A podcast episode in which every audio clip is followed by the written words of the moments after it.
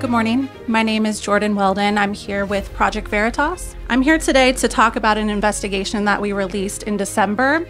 This was footage of employees at the Planned Parenthood clinic in Independence, Missouri. Missouri lawmakers had long, and really pro life activists had long suspected that girls were being tra really trafficked out of state by the clinics in Missouri into states eh, that do still allow abortion.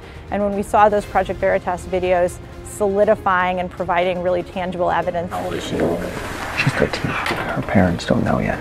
Yeah, we, so we don't do them here. But so yeah, we don't do them in Missouri. It's illegal.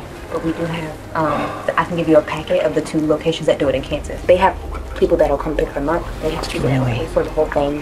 Yes, I would call them and tell them what the situation is. They're going to help you with that. All within Planned Parenthood. Mm-hmm. Doesn't matter if the school agrees or not. We say that she was at the doctor, and we can cr- we can cut off our letterhead so it doesn't even say where she was. Trust me, this is not this is not our first rodeo. At no time did the Planned Parenthood officials ask for any ID.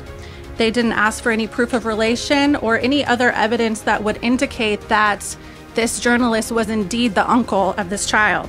The clinic's casual admission of its willingness to transport minors across state lines and also to conceal it from parents raised concerns as far as the way that Planned Parenthood services could potentially facilitate and help conceal the sexual exploitation of children. I'm here as an informational witness simply to ask or answer any of your questions that you might have about our video. Hopefully, also to represent in a small way those people out there who are seeking the truth, particularly those who are wanting to know what goes on behind the scenes of powerful institutions like Planned Parenthood, which are funded by taxpayers. And when we don't have citizen journalists like Project Veritas bringing things to light, what you see is attacks on those citizen journalists rather than on the content that is being exposed. My understanding, having read relevant statute, is that that is illegal activity, and it's my hope the prosecutor in the area will bring charges based on the evidence, or at least will form a grand jury.